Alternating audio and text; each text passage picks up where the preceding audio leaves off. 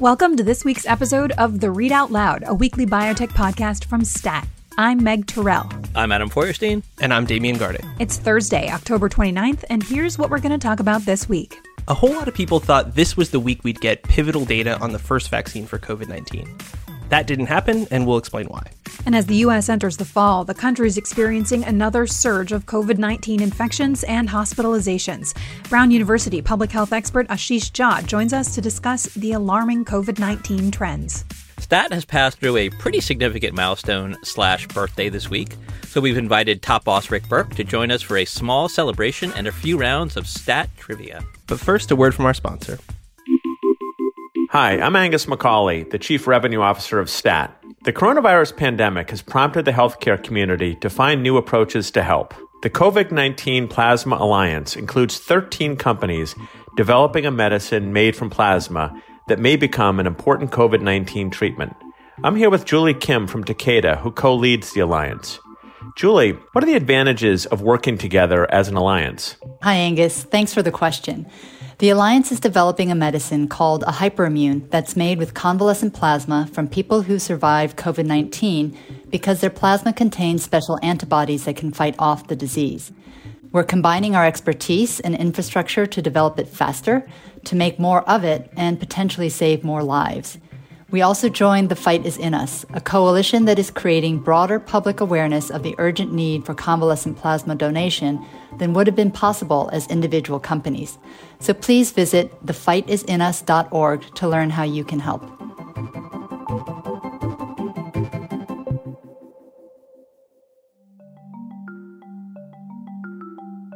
Uh, we do expect we have a very good chance that uh, we will uh, have a conclusive efficacy readout of our phase three before the end of October. Our model, our base case, predicts that we will have an answer in by the end of October.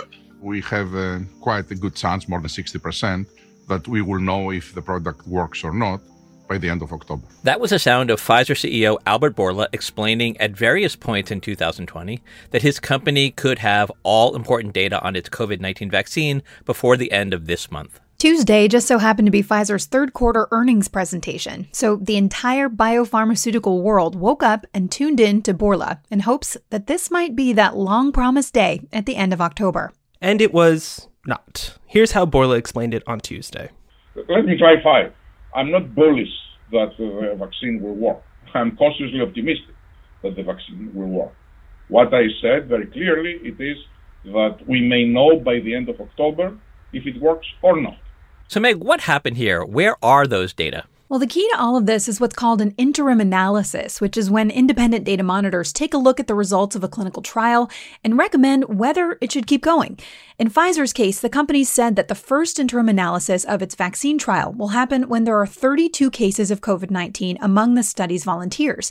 At that point, the data monitors will look at the results, and if they decide the vaccine is working really well, or if it's not working at all, Pfizer will tell the world about it. So, the news this week, to the extent there was any, is that Pfizer's trial hasn't hit that 32 case mark, which is why Bourla had no data to disclose and a lot of explaining to do to the frustrated analysts on the conference call. So, what are we supposed to do with this information or lack of information?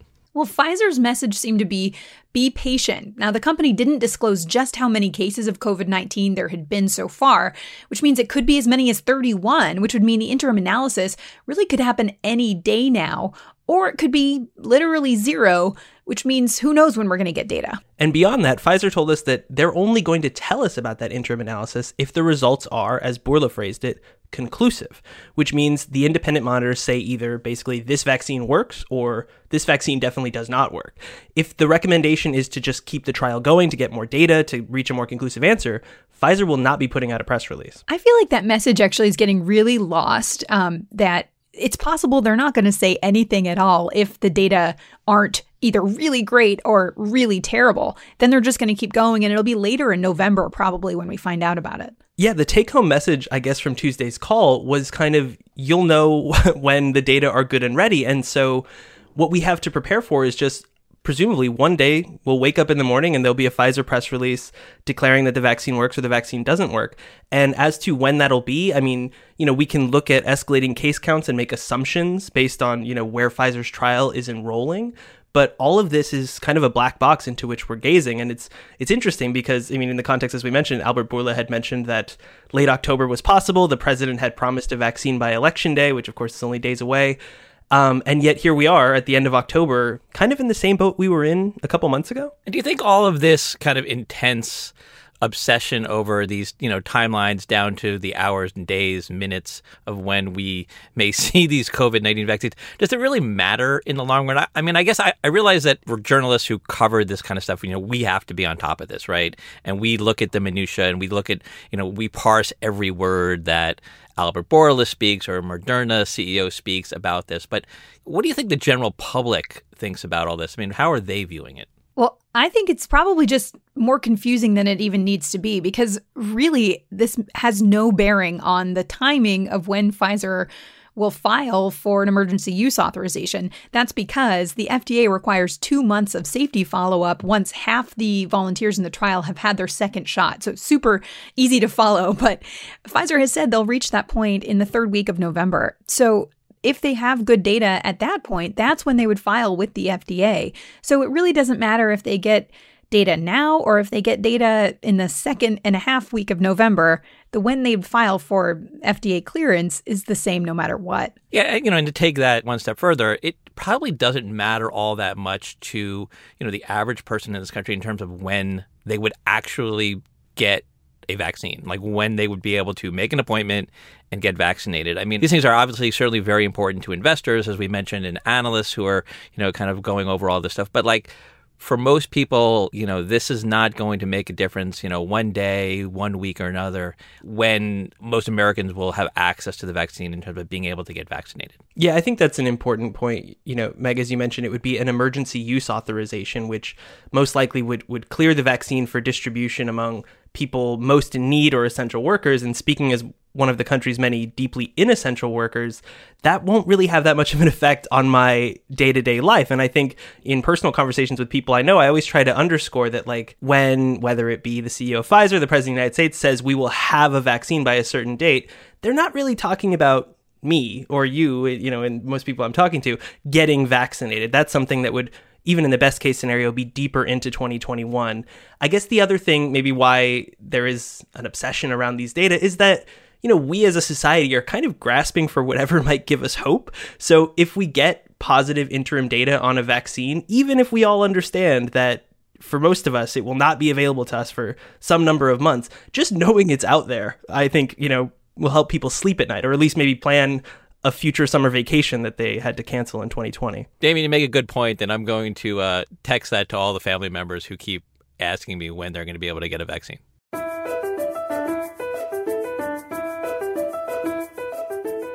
A very 2020 thing is that we now have a group of people who've become pandemic celebrities.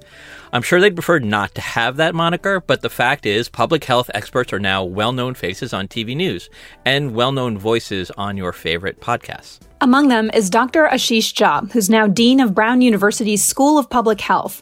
He has more Twitter followers than Adam and Damian combined, and he's particularly helpful at cutting through the noise and explaining what's happening with COVID 19. Welcome, Dr. Jha. Thank you so much for having me on. So, we've been hearing for months that things could get really bad in the fall, and now it's the fall and things are really bad. So, we're recording more than 70,000 new cases a day in the US, and the number of deaths recorded each day is now rising again, though not as high as it was in the spring. What do you see is happening now that's driving this new surge? Yeah, so I do think we're in a pretty tough spot as we kind of come to the end of October. I think a few things are, are driving this. One is it is starting to get a little bit colder. The virus is a little bit more efficient as a spreader in the in cold air, but more importantly, people are spending more time indoors. Um, there's certainly a certain amount of pandemic fatigue that has set in because we've been at this for a long time, and I think people are getting tired of not seeing family and friends, and so we're letting our guard down. And you know, this far into the pandemic, uh, there's still a lot of confusion and misinformation about what the right things to do are, whether masks work or not. They do. And so that combination of things in a context of a policy environment that hasn't built up the testing infrastructure we need, that hasn't really done the things that we needed as a country, is why we find ourselves where we are. So the messaging from the administration is often that we basically just need to get through this period of the pandemic until we have a vaccine and better drugs.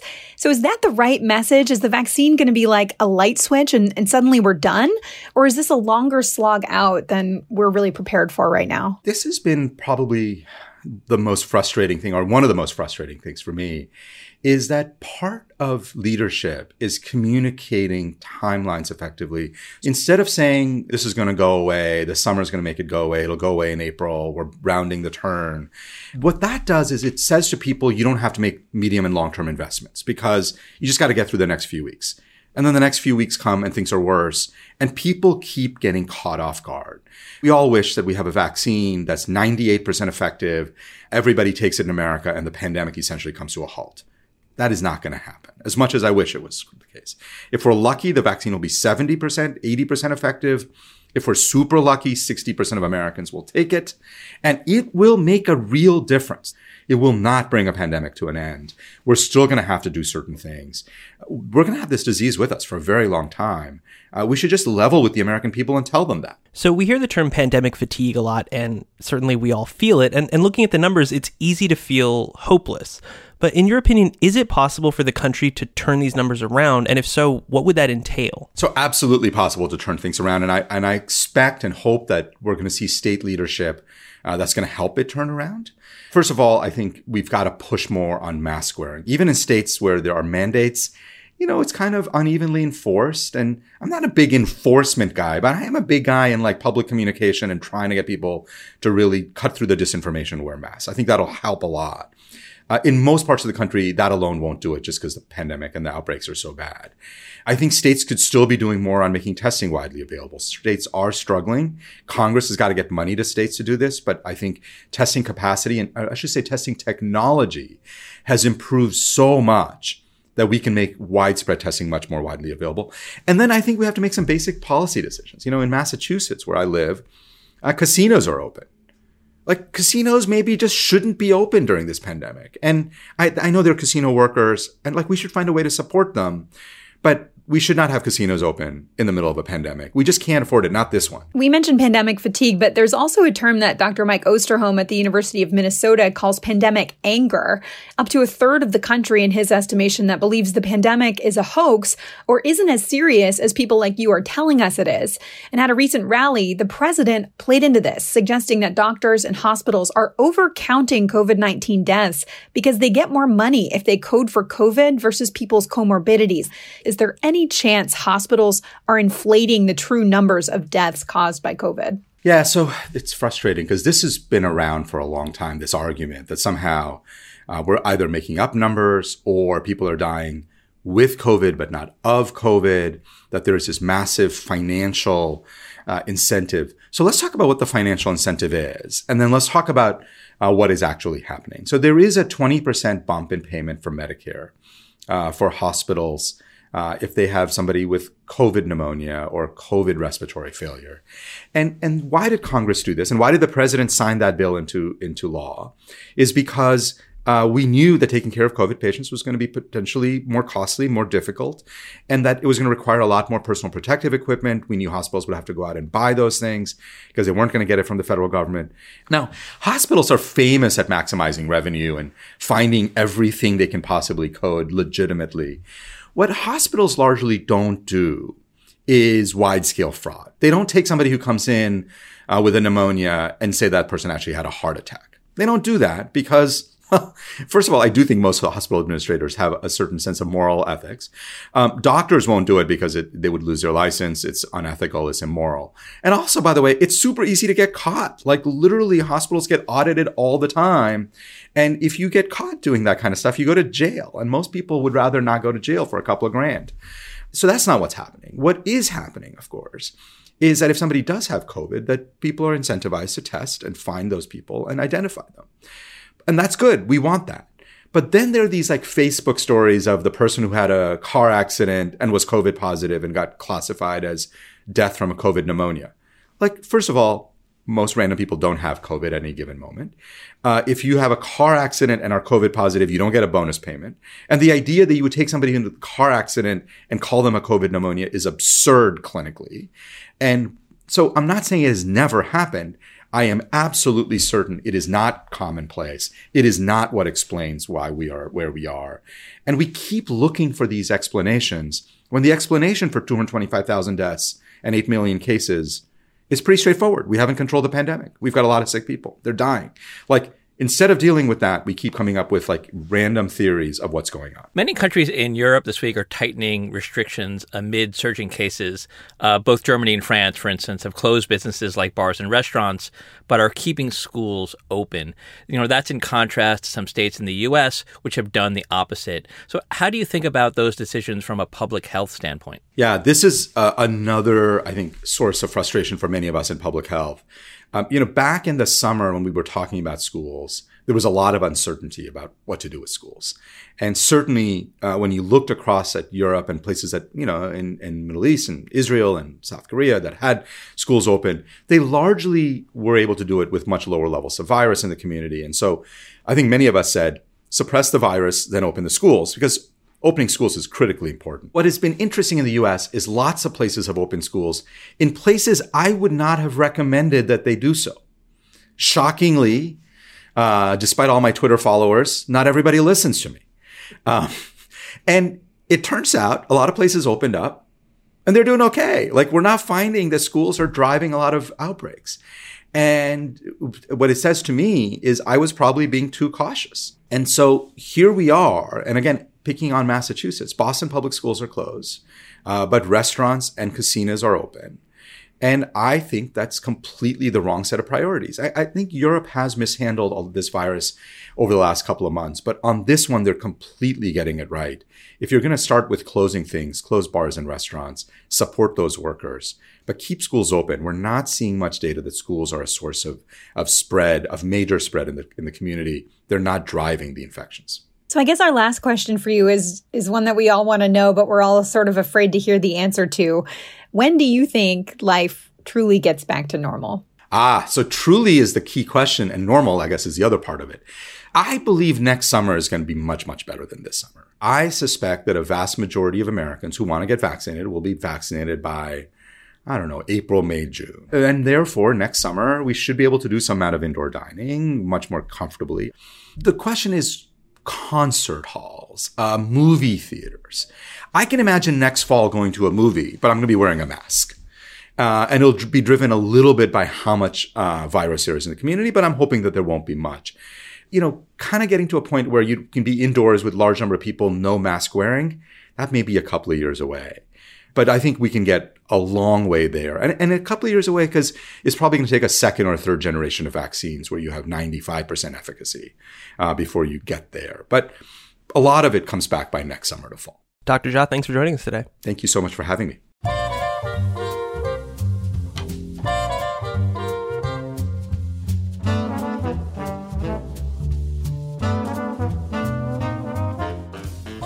In a happy mood at STAT this week. Five years ago, some pretty smart people got together in Boston and decided it was the right time to create a digital publication dedicated to reporting on health and medicine. And it was from those conversations that STAT was born. The timing of STAT's launch arguably couldn't have been better. Over the last five years, STAT reporters have covered some incredible medical and scientific advances like CRISPR genome editing, cell and gene therapy. We've reported on the opioid crisis, the fierce debate over drug pricing, the intersection of technology and healthcare, and of course, a global pandemic. And as somewhat of an outsider, I feel like I can pile on the compliments a little more here. And I think the moment that I realized STAT was really something different and important in the world of health reporting was when I saw Atul Gawande tweet about it in January 2016. He said, Gotta say, although Stat News is just two months old, it's already my indispensable source of medical and science news. Of course, he may not feel the same way now, but we'll get to that. yeah, we will get to that. So, regular listeners to this podcast know Rick Berke as our executive producer. He's also the executive editor of Stat, which makes him our boss. Rick was one of those smart folks in the room when Stat was envisioned and launched, and he joins us now to give his perspective on our fifth birthday. Rick, congratulations and welcome back to the podcast. Well, thank you. Thanks for having me. And I just want to say um, about Read Out Loud, Rebecca Robbins pushed us to new heights as co-host of, of this podcast. But I'm so thrilled that Meg's joining us because there's no one better to fill the shoes of Rebecca Robbins Meg, we did a worldwide search and it started with Meg and ended with Meg. She's the one, and welcome aboard. Well, thank you very much. And uh, Rebecca's shoes are huge ones to fill, and I can't even try, but um, I'll try a little bit. So, on to the questions. Um, the first one is How does it feel to be the father of a five year old? Well, can I, can I go back to the mention of Atul? Because I, I have to tell you something about that Atul tweet, because that meant a lot. Someone so respected as Atul Gawande giving his stamp to Stat but I'll tell you something funny. There's someone else that really meant a lot to me uh, when he tweeted out about Stat. This man said, Stat's a real legitimate outfit. And who was that person? Martin Shkreli. And at the time, he wasn't in jail or anything, and he was kind of a big name in biotech. And I thought, wow, this is cool. And I literally had the tweet blown up and posted all around our office. To, and I went around saying, "Someone's taking us seriously." Do you believe that that that I, that I was looking to Martin Shkreli for validation? No. well, I'm still looking to Martin Shkreli for validation, but the next question we had prepared at least was what has surprised you the most about STAT over the last five years? I think what surprised me is the journalism we've done. Like, I could not have imagined the accountability journalism that we've been able to do. I couldn't imagine that we would be the first ones to warn the world of COVID coming from China. I wouldn't have believed that we would win a years long lawsuit against Purdue Pharma. And the other thing that's really surprised me that I never would have guessed is the passion that our readers have for stat. In the beginning, like five years ago, you'd run into people and either they wouldn't know what stat was or they love stat, but there's no in between. Now the, the proportion of people who know stat is much higher, and there's a real passion there for what we do. I get notes all the time from literally around the world with people saying, Thank God for stat. Like, what did we do before you invented stat? And it's really nice to see that we become such a trusted resource for people. So take us back to the beginning. What was your worst fear about accepting the offer to run Stat and to start it up? I mean, what kept you up at night in those early days? Well, Meg, besides moving to cold Boston and and frankly not being an expert on life sciences and never starting a startup that those are a few things that kept me up at night but but but to tell you the truth i was excited about the opportunity from the very beginning but the one thing i feared journalistically is I thought I'm going to really be pushing reporters to be faster and more provocative in writing about science and medicine. And knowing how sensitive and tricky and complicated those subjects are, I worried that what if we make a mistake? This is tough stuff. And I remembered a piece in the New York Times uh, in their style section that got a lot of controversy. And I can say this because I used to work at the Times. And it was about how you can get cancer from your cell phone. And the, it didn't go through the science desk, and it, but it, and it quoted some quack people who didn't know what they were talking about, and it was really discredited. And I read that story thinking, oh my God, I wouldn't have known any better. Like, I don't want us to make that kind of mistake in my pushing for like provocative, interesting stories, I, our credibility is the most important thing. And so what I did was hire the best, most authoritative reporters I could find who I didn't think would make a mistake like that. And thank God, knock on wood, that in five years We've never made a mistake like that. So, Stat's been criticized by some healthcare media watchdogs for accepting advertising and sponsorship money from biotech and pharma companies, the same companies that Stat reporters write about. How do you respond to these questions about potential conflicts of interest? I'm not worried about our advertisers. We were on a, a years long lawsuit and spent a lot of money to take on Purdue Pharma, yet they advertised with us. And you know, they're welcome to do that. We've had advertisers pull their sponsorships because of some of our stories. We've never pulled punches. And that's one of the benefits, frankly, of a business that not only has advertising but is founded in like stat plus subscribers because they can't pull sponsorships if there's a story that, that they don't like they can cancel their subscription but so there's a certain freedom in doing that and um, there's never been one example ever of us pulling back out of fear of uh, of an advertiser so i'm not at all concerned about people in biotech and pharma advertising with us. So, Rick, before we let you go, we want to test your knowledge of some stat trivia Jeopardy style. We'll give you a set of clues, and then you can answer in the form of a question. Are you ready? This is Stat Jeopardy, right? Exactly. Okay. Um, this awkward mashup of two common words was Stat's original name. What is bionomy? Correct. yes. And thank God we didn't use that name, I have to say. That was another thing that kept me up at night. I don't want us to be called, I don't want to be the editor of Bionomy. I'm also glad that when I go on CNBC and have to report on one of you guys' massive scoops, I don't have to be like, Bionomy is reporting. okay, next question. Stat sent a reporter to this country in West Africa to report on genetically altered mosquitoes. Uh, what is, or where is Burkina Faso? Correct. Do you remember who that was? That was Ike. Ike Swetlitz. And he kept wanting to go back to do more stories. And I, I said, Ike, you can only go once. So the next clue, when Rick Berke, and of course that's you, decides that Stat's Boston office needs a pizza lunch, this ubiquitous chain gets the order, even though there are dozens of ostensibly better pizza places nearby. Now, Damian, that is not fair. because that's that's not the answer to the question, Rick. We have tried different places, but I would say the most frequent is what is Domino's, and that is because wow. that is because I like their thin crust mushroom and pepperoni. Correct. Wow. That's not even pizza. That's like cheese and sauce on a cracker. And Domino's is more reliable. I mean, they Oh get and they're cheaper. I have to watch the budget here. Okay. this simple but memorable catchphrase was penned by stat reporter Rebecca Robbins to describe the gender imbalance of presenters at the 2018 JP Morgan Healthcare Conference. The phrase went viral and became a biotech meme. What is Michaels? What is is that the right? Eh, close enough. It's what is the Michaels? The Michaels.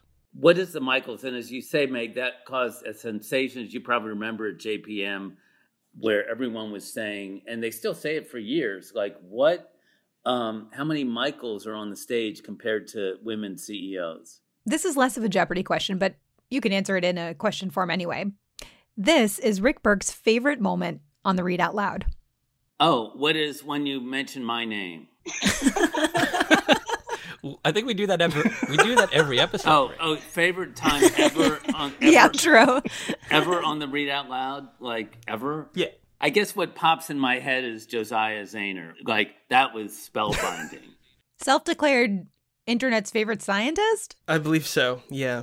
if you haven't heard that interview, you should. It's worth going back in the archives. Well, Rick, thank you for joining us. This has been a delight, and, and we will wait maybe five more years before we uh, do a Jeopardy contest Hey, again. I'm, I'm not a radio guy. I'm I'm not a I'm not a audio guy. I'm sorry. I'm sorry. I'd rather be on the other end listening to you all every week, which I do. But thanks for giving it a try with me. I appreciate it. Hyacinth, cue the outro music, please.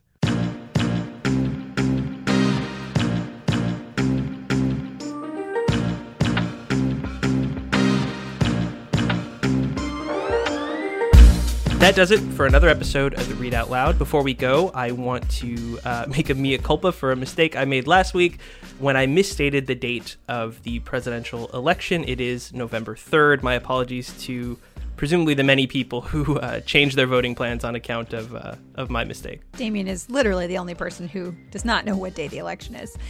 Thank you to Hyacinth Empinado, who produced this week's episode. Alissa Ambrose is our senior producer, and Rick Berke is our executive producer. And as you just heard, that's Rick's favorite part of the show. And we'd love to hear from you. Tell us what you like about this week's episode, what you didn't like, and when you'll be ready to attend a concert.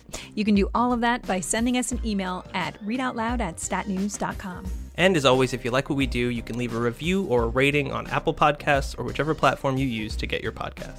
See you next week.